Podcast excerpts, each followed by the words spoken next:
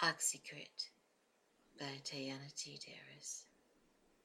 They told me they was first and I was last. They sat up front and I sat behind 'em. They had the best clothes, the most money, and the respect of everybody around. You're never supposed to ask questions. Just say yes, sir, and no, ma'am.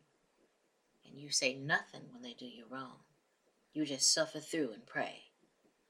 They kept saying we was equal, then they threw me in the street.